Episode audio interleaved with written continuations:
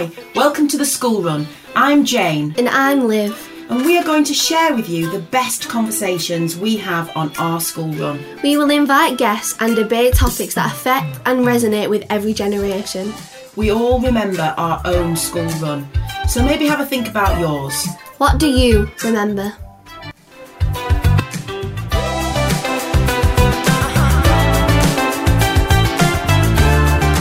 Hello and welcome to another episode of the School Run podcast. We are so excited about these chats. We have the most amazing, profound, prolific people sharing their careers and their journeys. And Liv and I, my 15 year old daughter, are very privileged to be in this position. Liv, how are you feeling about this one before we introduce this lady? I'm super excited. I really am, actually. So I came home after a little visit um, to my local MP's constituency office, which I'd never been to before, never spoken to an MP, was quite um, overwhelmed, and, met this wonderful lady called Katherine Fletcher. She is MP, Member of Parliament for South Ribble, um, and I was talking to her about an issue within my business, Little Voices, and childcare vouchers and different things, and she was wonderful and so listened so in such a detailed way. And I mentioned the podcast, and Katherine said, I'd love to come on. Definitely will come on. So here we are with Katherine in her office. Thank you for having us. You're welcome. Uh, welcome to the. I would, I'd like to say glamour, but I'm not entirely sure that it is. It's particularly glamorous. To describe the surroundings, before I got elected, I was running my own furniture business, so we've got the remnants of my stock surrounding us. From an Edwardian bureau to a plan chest to a slightly battered table, so um, and none of it matches. So thank you for putting up with the utterly non-matching and, and practically ancient office furniture. It's lovely to be here i- in person. And, and obviously, I was quite overwhelmed meeting you. I'd never met an MP before. I went home and said to Liv, what, what do you think? Can we, can we have Katherine on our podcast? And she said, yes, I'd like to, I'd like to know about how you find yourself in politics and i- i- in government and, you know, helping local people. So uh, today's a Friday and I, layman, think, well, you, the MPs are always in their offices on a Friday. Am I right? And is that the what's your week look like, Katherine? So, uh, so hello. I'm very excited to be here. I'm not entirely sure I deserve the massive build-up because I think it's uh, one of the things I find really interesting is um, how people kind of they they kind of they respect the job title. That's fine, but they expect something that they don't get when they meet a member of parliament. When I go and join, you know, meet and talk to colleagues down south, they say the same thing. You know, people have the funniest ideas about what we like, what we do, and stuff. So it's really nice to just be able to have a bit of a longer chat rather than those sound bites that you see on social media. So typical week. So um, the House of Commons is. I, I I describe it as kind of you know very advanced in that it's got to about 1986. um,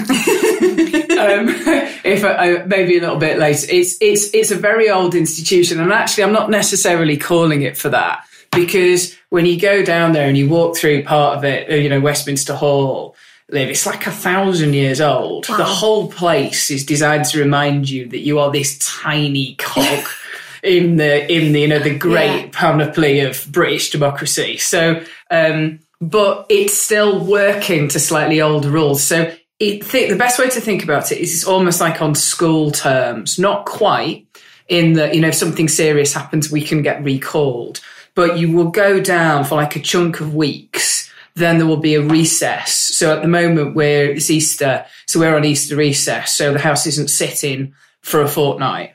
Um, so, and I've been in the office the whole of that fortnight, uh, or out and about, kind of um, uh, talking to people in Leyland about getting the police station reopened, or that, you know, that kind of stuff.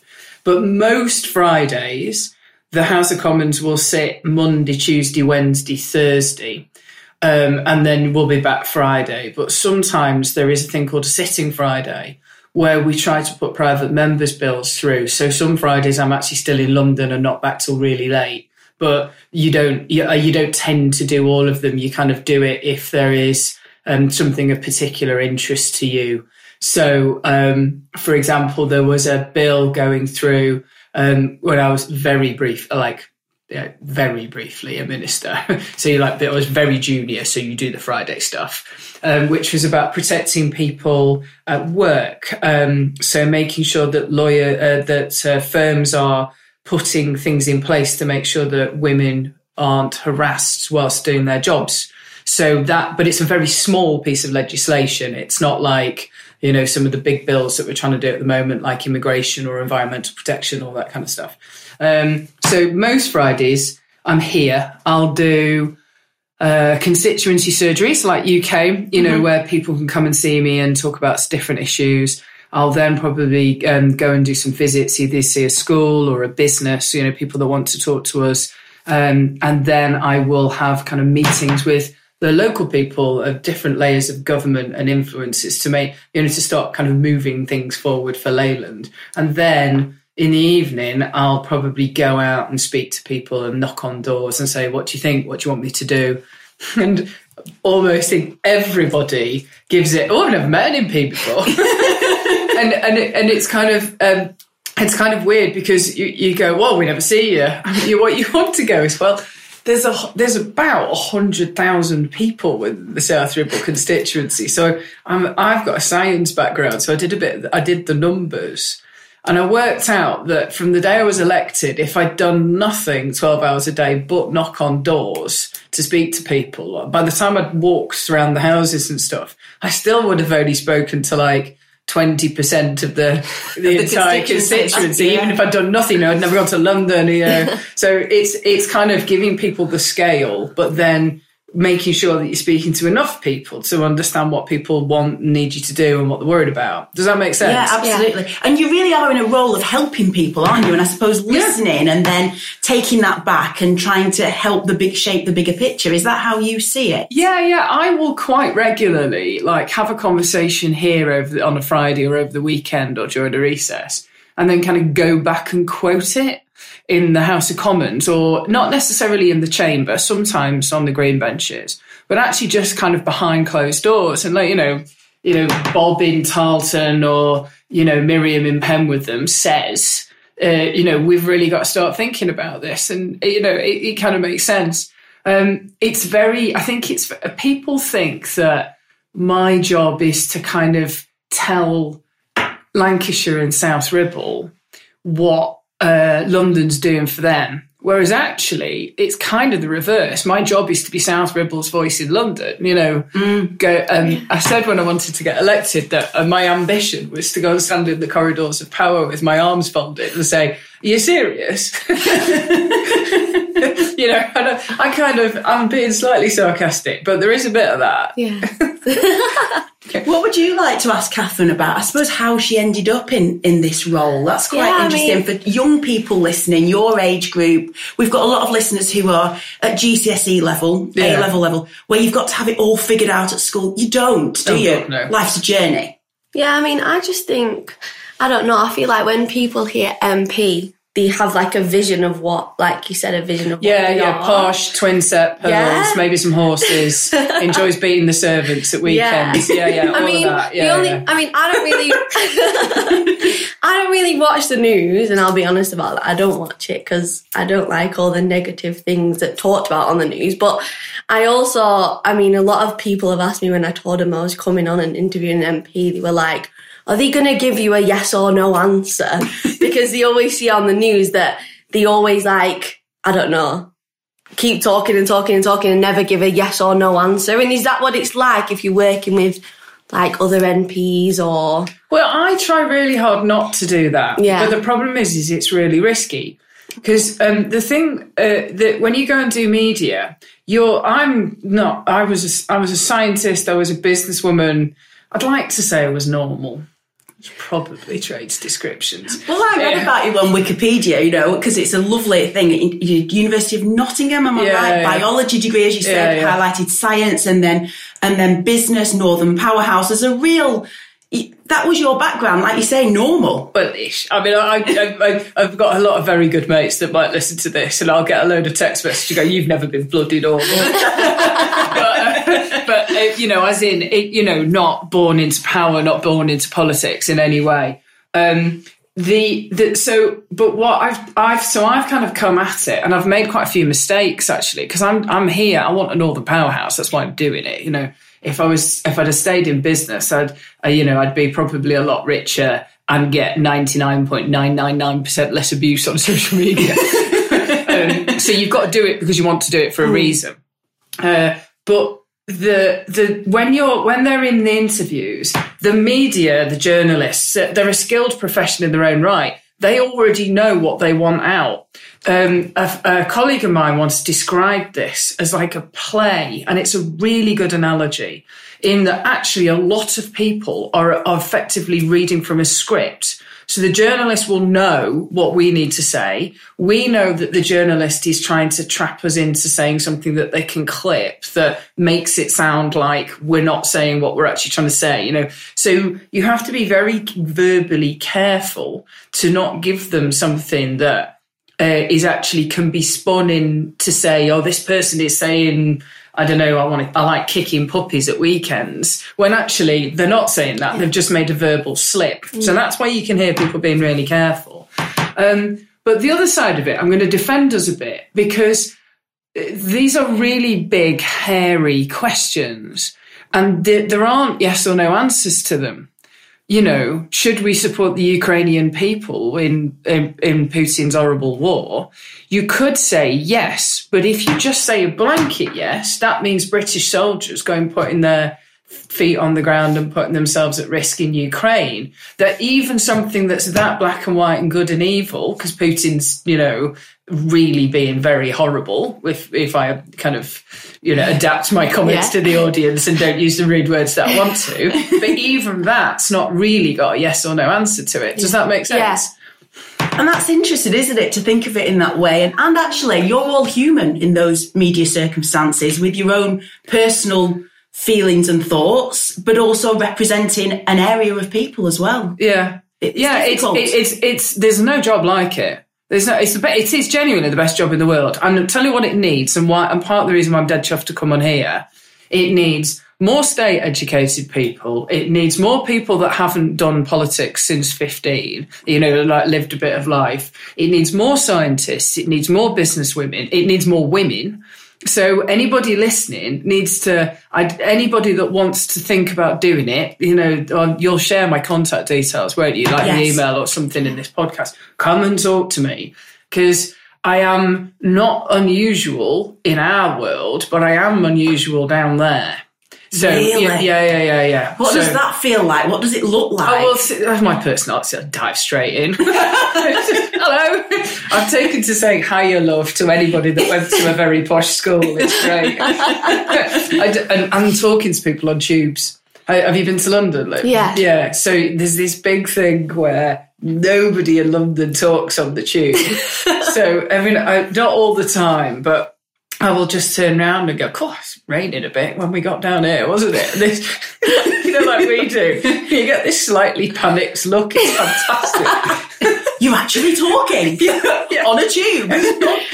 Once I went, first time I went to London, I was about 18, and my mum had correctly identified that not an enormous amount of fruit and vegetables were going to be consumed during the weekend. So she sent me down with one of those yellow, yellow honeydew melons, and I'd put it in a plastic bag on the outside of my rucksack, and predictably, you got the tube and the bag ripped, and this honeydew melon went all the way down like the central aisle of the tube, and not one person moved. They're all reading their newspapers, and this melon's rolling past their feet. And nobody, nobody batted an eyelid. And I thought, oh, God, this is a strange place.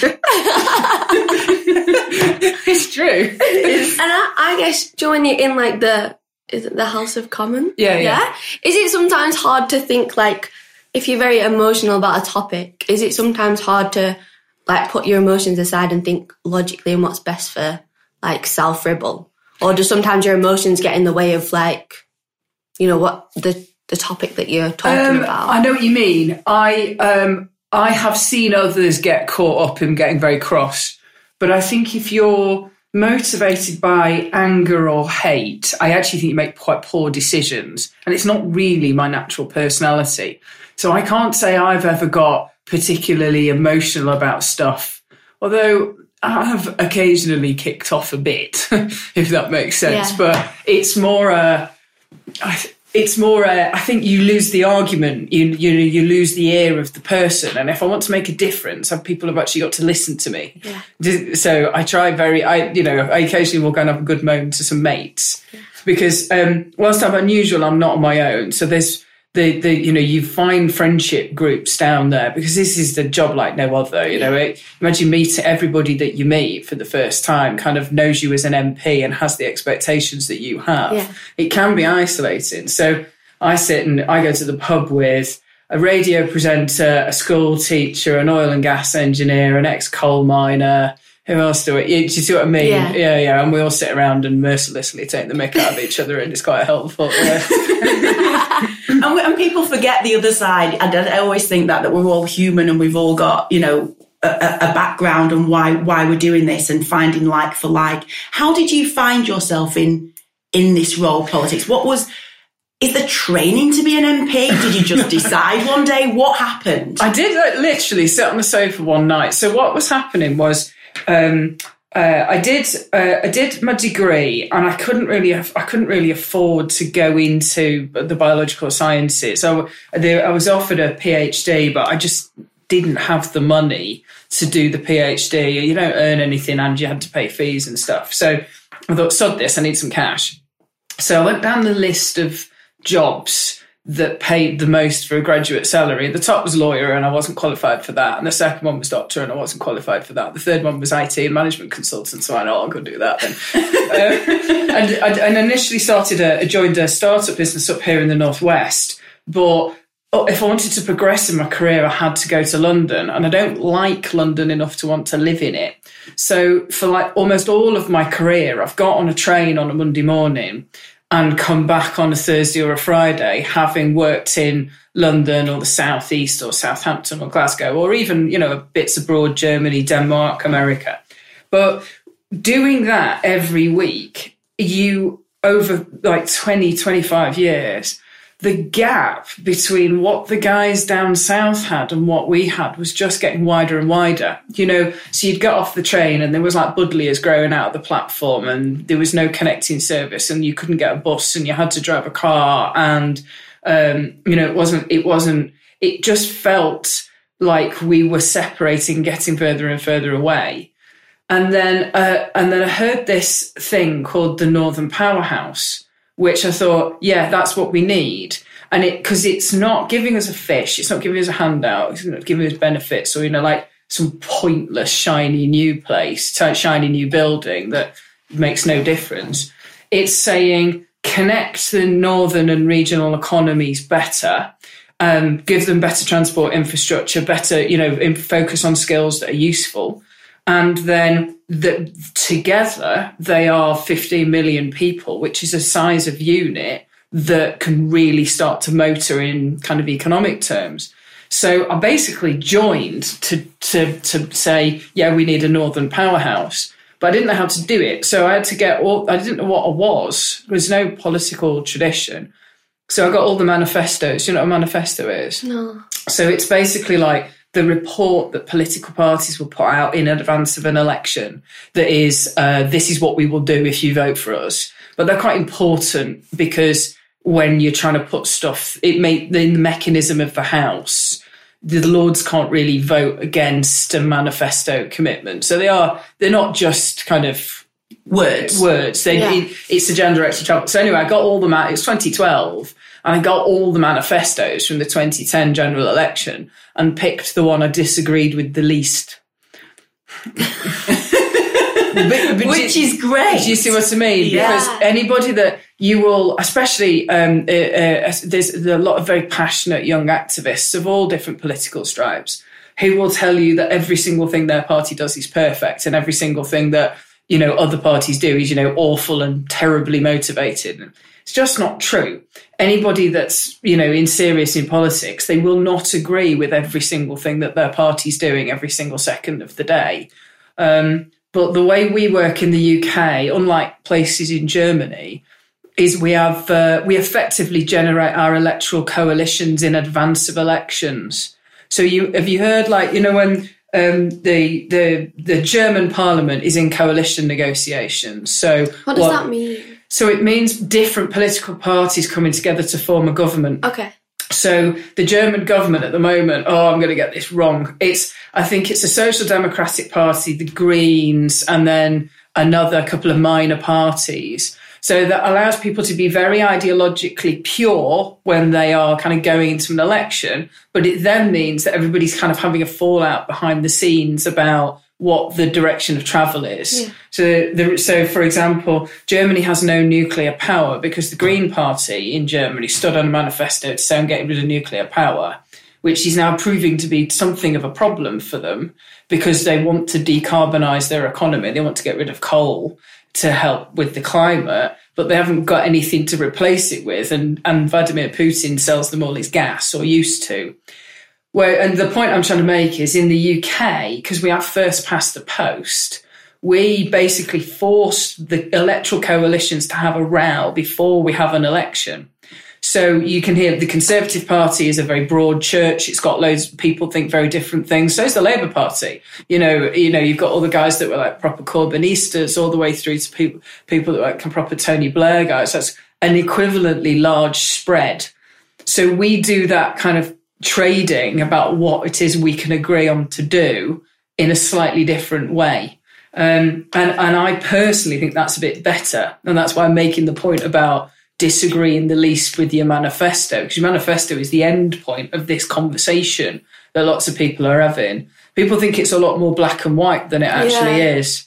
And if you think about it, of course it's not black and white. Yeah. Because, you know, human, politicians aren't lizards. You know, we aren't all kind of stamped with thinking the same thing yeah. when we go in. It's a conversation. People you advocate, you're passionate, you know, you say, somebody says, well, we haven't got the money for that. And you go, oh, no, it's a shame. But see what I mean? Yeah. Oh, it sounds really interesting. Hi everyone, we hope you're enjoying this episode so far. We're just cutting in to say if you're enjoying our podcast, please click the follow button on whichever platform you're listening on. And please leave us a review. We'd be so grateful for your support and feedback. Podcasts are free to listen to, but if you are loving our school run chats and debates, please consider buying us a virtual coffee. The link will be in the description of every podcast episode and it will also be in the bio of our Instagram, which is at the school run underscore official. And why not give it a follow while you're there so you can see all the updates and get sneak peeks at upcoming episodes. Thank you so much and happy listening. So then you get the manifesto from each party, and that's what you did. Yeah. And you thought, which one do I least disagree with? I mean, and you chose your party. Yeah, yeah, yeah. And then what? What then? What happens? So, um, well, if you do it badly, in my case, you do. so, if I'll tell you what I did, but anybody listening, don't do this. Okay. so I joined. I joined the party online. Yeah. And then I went and found my local party office, and I knocked on the door and I said, "Hello, I'm going to be an MP." no, I didn't really. I, I got someone that introduced myself and said, you know, I want to be politically engaged. What needs doing? You have to work quite hard. But I did also say, oh, yes, and I'm going to do my parliamentary assessment board. So, in brief, if you, you join a party, uh, you do a lot of work, you know, help people deliver canvas, knock on doors, that kind of thing. Um, then you put an application form in. It's a bit like a UCAS form where you have to have people saying, yeah, this person's not totally awful, blah, blah, blah, blah. Mm-hmm. Um, if you get past that, then you have to go and do like a, a kind of a very like a long form interview. This is what the Conservatives do. I don't actually know what the other parties do. Yeah. But you have an assessment face to face, and then if you pass that, then they you get a little stamp saying yes, okay, we'd be happy for you to become an MP. But then you start all over again in that you are then applying for jobs. It's you know you apply for it like you apply for a job, but instead of the interview being like one person in a room, it's like 200 people in a room and you have to give a speech and that kind of, you know, answer questions and that kind of thing. So that's roughly it. Wow. And it's, I mean, it's a bit like business, and you having been in business, people buy people, don't they? Yeah, it, it's just how it is. Yeah, yeah. And so you've got to be personable and you've got to be able to deliver and confidently use your voice and all of those kind of things. And then obviously, is this the first time you've been an MP for South Ribble in terms of for this constituency? Oh God, yeah, yeah, yeah, yeah. So I'm quite unusual. It's quite a long process. I'm I'm pretty unusual for having joined a political party in 12 and being elected MP by 19. Mm. It doesn't normally happen that quickly. I had to do you know to do a lot of work to kind of make it happen that fast. But yeah, yeah, yeah. You want change, though. I can see it. yeah, yeah, I do. I do. I'm, and but it not necessarily in an aggressive table banging way. I'm just ambitious for us, and I think especially I think north of the Watford Gap or whatever it is. I genuinely think. Oh, here you go. Right. Have you heard of the Hay Literature Festival? No. No. It's I. It's a big posh thing where down uh, in uh, South Wales, it's really beautiful river valley. It's um, uh, and uh, they put a load of tents up and authors go, and it's kind of very intellectually high powered. You know, um, uh, like fiction authors and also non-fiction. And I'd never been and I'd heard about it. It was very curious and I went. And it's got lots of people in it with like kind of mustard trousers. Is that, you know, that, that kind of stuff. Yeah. Um, but I, the, um, I, I went and there was, they have a huge bookshop and I've always loved books and reading. And I went round and there was this sec- there was this book called The North. This massive book, like a foot wide. And I thought, oh, some interest in this topic. I'll go and have a look. And and it was basically pictures of post-war deprivation, you know, like the you know, like the houses with like, you know, ladies with rollers in scrubbing steps and ter- on terrace terrace streets and, you know, old lads, you know, having a fag against the wall, you know, on the Ginnel or something. And I got quite cross about it actually because it, no wonder people kind of think the North is a strange place. If that's the kind of book that's getting sold, sold with no context, I mean, the last picture and it was like somebody with like a V Reg Ford Cortina or something, which is the late seventies. You know, we have, you know, we have moved on. We have moved on a bit. so I think there's just a job of work to do to educate people about like the fantastic strengths that we've got. So you guys are sat in my office. I've got a mixture of local people working in my Leyland office, but also people that work in my London office who are uh, based in London. And my favourite thing to do is to get them up here and say, would you like to see one of the, like the major industrial centres in the north of England? And they're thinking, yeah, and they're thinking kind of like, you know, mills and chimneys and whatever. And I take them up to Samlesbury. I know the BA, you know, when you go to BAE, which Oh, is yeah. where you pass Yeah. every day so, school. so, but, but you, you know, when you, you go up the main road, it's a very big road and there's Yeah. not much on it, and you can see them going, "Mm," and then you go past the Advanced Manufacturing Research Centre, and then go over the hill, and then of course the valley is just full of it. they always die of shock. They're like they can't understand how something that big can't be visible and is in such beautiful countryside, and that you know, to, you know, is a huge uh, driver of our northern economy. And um, it's just a little bit of myth busting would do us no harm. Absolutely. Bit of myth busting and a bit of advocating. And and I think sometimes some of our political leaders they don't help because they, they make the case for the Northern Powerhouse in a moany type way. You know, they describe what we haven't got. Well, you know, it, we're human beings. If you've got somebody constantly moaning, saying, I haven't got this, I haven't got that, give us, give us one of your sweets type thing, you're less likely to listen to them than somebody saying, if you give me this sweet, then I will give you five back once you Yeah. so I'm gonna I'm gonna stay the course on the on the positive on the positive opportunity for the entire country that it just improving some of our stuff delivers. And actually, it's starting to happen. I opened a um, there's Runshaw College down the road. Yeah, that's where I'm going. Yeah, yeah. Oh, and it's, it's cool. It's really good. but we've just given them a couple of million quid to get a new kind of engineering centre. And they were really nice. It was the first time I've ever opened anything with a ribbon. Oh, amazing. So I've done it now. But, you know, they, they had us down to open it. That's phenomenal. They're like driving forward T levels, they're driving forward apprenticeships you know, all uh, lifetime skills guarantee. So it's not just for people of your age. So say you want, say you um, didn't have a, an equivalent to an A level. There's a thing called the lifetime skills guarantee where the government will give anybody like five, six grand.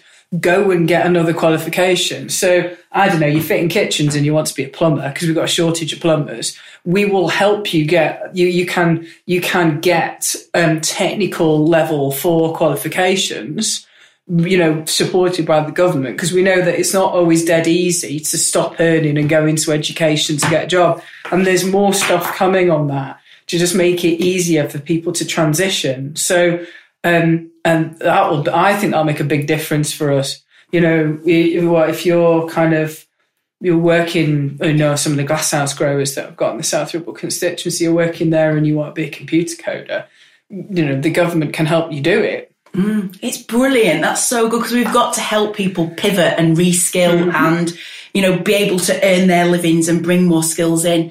What, um, I know you're also really passionate about women and working and that's where we got on the conversation Yeah, yeah, yeah, yeah. vouchers Yeah. and, and where we're going with my role in the Children's Activities Association and as CEO of, of Little Voices.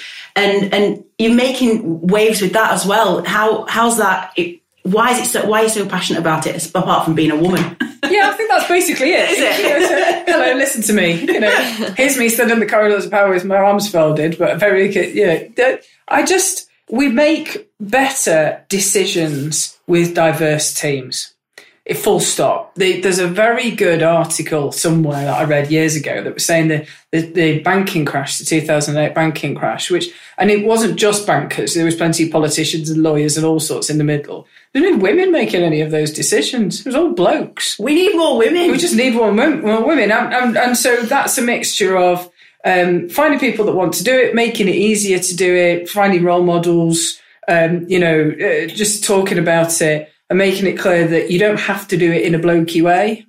Now, the problem, the problem with me advocating that stuff is, you know, I like going to the football and I will sit in the pub and drink pants with the boys. So it might be a little bit of me helping others to do it the way they want to do it because I quite enjoy blokes' company. But I'm not a bloke. And sometimes you get people who, um, who don't, who seem to think that y- you have to have women just because it looks good. They don't see it for why it's actually incredibly valuable to have an alternative voice and a different perspective in the room. So that's why I care about it, honestly, because I think it'll make us better.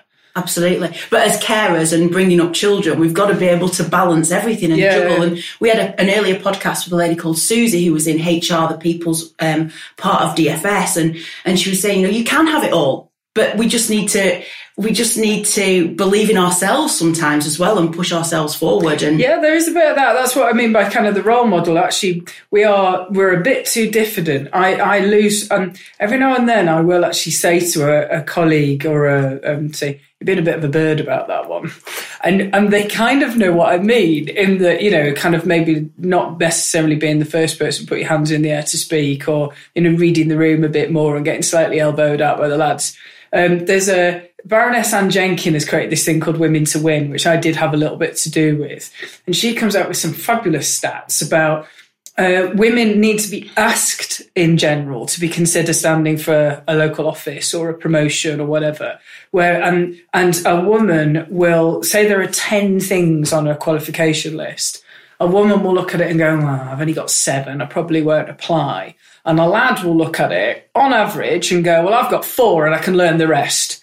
And so the lads will apply for promotions or, you know, in, in, um, with less skills than the women because the women are being too self critical. And just kind of, I'm, I'm a believer in if you point that out, like, you know, people will go, yeah, I do do that, don't I? yeah, It's so- Yeah, I do that. Yeah, Faults exactly. are not faults are the things that we don't Yeah, have yeah. so much of rather than rather than what we can bring to the table. What what happens between the parties in I'm just pinning back to, to, to London and um, other part, political parties? Are you friends behind the scenes or do you get on? What what's that Oh yeah, no, we dynamic definitely like? get on, and there are very genuine friendships across the scenes. Um, it, the the you know I was talking to you earlier about how lots of this stuff is a script. It's it's a script, It- it- especially in the House of Commons chamber. We, they don't read. People know that the minister stands up, then the opposition spokesman stands up, and then person from our benches, then a person from the opposition benches. The speaker referees it, and in general, you know where the debate's going. Um, and then PMQs is like if that's a play, if the House of Commons is a stage and uh, everything's a play, then PMQs is the panto. You know, oh, Yeah, there she is, yeah, yeah, yeah, yeah, yeah. But you think about it like that, because lots of people watch PMQs and think that that's how we do it all the time. No, not at all. So behind the scenes, when it's not the play, the stage, yeah, yeah, we do sit down. Um, uh, there's, uh, there's, uh, uh, I vape because I used to smoke. Stupid idea, don't start. and, uh, and so there is the there is a bit of a vapors mafia, which is entirely unrelated to political parties. um, uh, uh, you know, a bit of a laugh about that. And uh, but uh, it, I find it quite fascinating. There are people that won't talk to conservatives at all. You know, they think my motivations are really bad, but most of the time, you know, that we'll have a bit of a laugh in the background, and we do do quite decent. And actually, when political parties work together, it's actually much more effective. So there was a thing called the Armed Forces Parliamentary Scheme, which is very clever. The, base, the, the military have basically said, well, if these people are going to vote to ask us to go and put ourselves in harm's way, they better have a semi decent understanding of what it is we can do. So it's like a full year's course, which I passed actually, but that's cross party. So actually, we go and visit different sites. I did the army scheme because of you know what our tradition with the veterans here in South Ribble. There's yes. loads of army vets here. Um, but that was with uh, Labour and SNP MPs. So you know, when, you know, you're all in the back of a Land Rover together. You know, it's, it, you can't say, you can't spend the whole time scowling. do, you know, what I mean? Um, and so, so I, but I find I find it interesting. I don't. I think it's harder for the opposition to admit that they'll have a laugh with the government than it is for the government to have a laugh with the opposition, and I can kind of see why. Yes. But yeah, yeah, yeah. It's no, it's it's it's. But um, I had, a, I had an old mate of mine, and I just had the chance to show him round the House of Commons. And um, Keir Starmer and Angela Rayner walked past, obviously, on the way from the leader of the opposition's office. And they both, you know, the old head up, you're right, yeah. So, and he, he nearly fell off his perch. He's like, oh, well, yes, of course I'm going to say hi to them. I know them. I mean, just people. And those humans breathing. I mean, I, I to Angela Rayner's mum and my mum are from the same part of the world. I'm from Wythenshawe, and so is Angela Rayner's mum. So we had a bit of a giggle about where we're from. But, right. but it's, but it doesn't mean that we don't bite chunks out of each other because we're passionate about our ideas as well. Yeah, absolutely. Do you have a teacher or mentor that's inspired you on your journey? Uh, yeah, I get asked this quite a bit. The honest answer is no, not really. I'm a bit. Uh, I, I, I, I think worshipping any one individual hero is actually a bit dangerous. I think I tell you who genuinely first put the idea in my head that it was possible for a woman and a northern woman to do this job is Betty Boothroyd. Right. So um, when I was your age, she went on Going Live, which was like the Saturday TV show. Yes. And just we, you know, you could hear that, you know, she clearly just stubbed a fag out before she got on camera. and she was, you know, very f- flat vowels, no nonsense, straight talking. And I, and I went, oh, because up until that point, it was all people that looked like Douglas Hurd and Norman Tebbit and, and, and Nigel Lawson and, um, you know, all of those kind of. And then Betty Boothroyd turns up. I was like, oh, right. So that, you know, a little bit of, I hope somebody listening is going, well, that doesn't sound like an alien. No, I might yeah, have a go absolutely. at that. But yeah. that's the whole thing about us needing to see someone who's like us or looks like us or is our gender or is yeah. our skin colour, whatever that is, we have to see someone that we can relate to and think it's so. possible. Yes, exactly. I think that's true. Yeah, well, there you go. I'm doing my bit. Although you can't see me, but it's probably, probably a good thing at this time on a Friday. is there anything you'd go back and tell your younger self? Or a young person today as a piece of as a piece of wisdom really. Yeah i um that's a good one. I would love to get hold of my 17 18 year old self and say you know all these people that are pretending that they've got it all sorted around you they're totally lying. you know, nobody's got it sorted. You know, some, you know, um, those people that will go, oh, have you not heard of that? Oh God, how stupid are you? It's just, they're just pushing you away because they're trying to protect from their own insecurities. Do you think that's true? Absolutely, yeah. 100%. I mean, we've all been, so Liv's doing GCSEs now, but there's those that are outside going into the exam going, I've done no revision.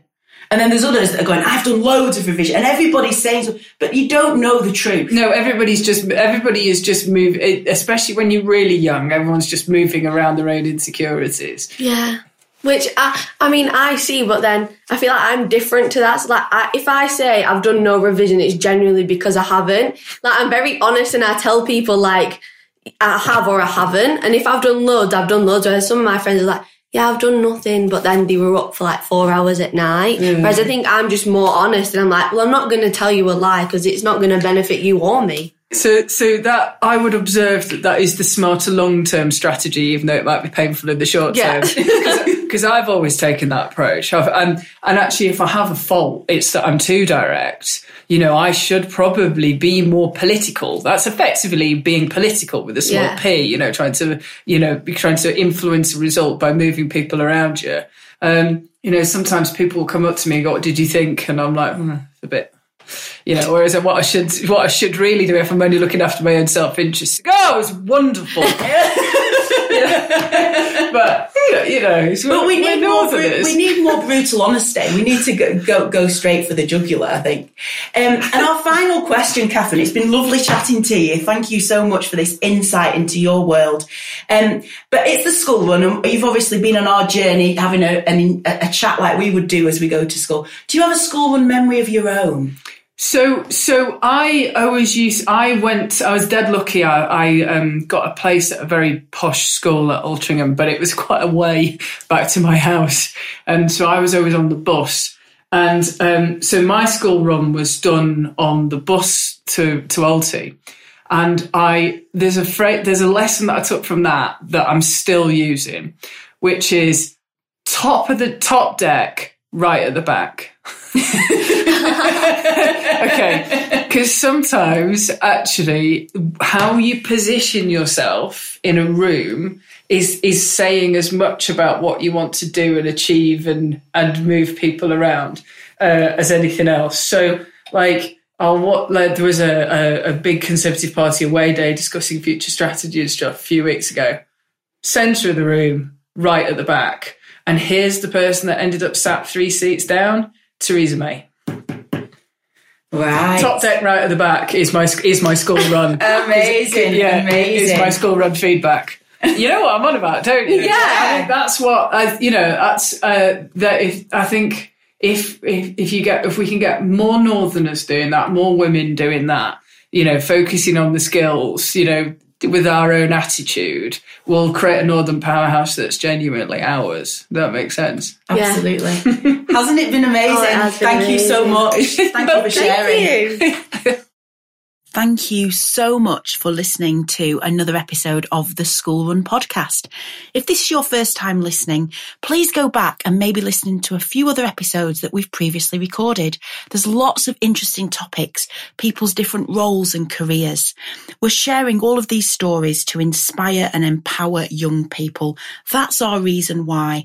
You don't have to have it all figured out at school. My co-host Liv is my 15 year old daughter and I just keep telling her that school is just a small chapter of, of life. And there's so much out there if you just say yes to those opportunities. You don't have to have it figured out at school. We're privileged to be having these conversations and we're really thankful to our guests for coming on. Please would you hit the follow button on the podcast channel that you're listening to us on? This will really help us to grow and improve the podcast long term. It'd be lovely if you could write us a review on the podcast that you listen to us on and maybe give us a star rating. Lots of people have already bought us a virtual coffee so that we can have some chats and plan the content going forward. The link is www.buymeacoffee.com forward slash the school run www.buymeacoffee.com forward slash the school run. And as Liv has already told you in the middle of this episode, we do have an Instagram, the school run underscore official, and we also have a LinkedIn showcase page. Would you just share this podcast if you've enjoyed it with one other person today? That would really help us.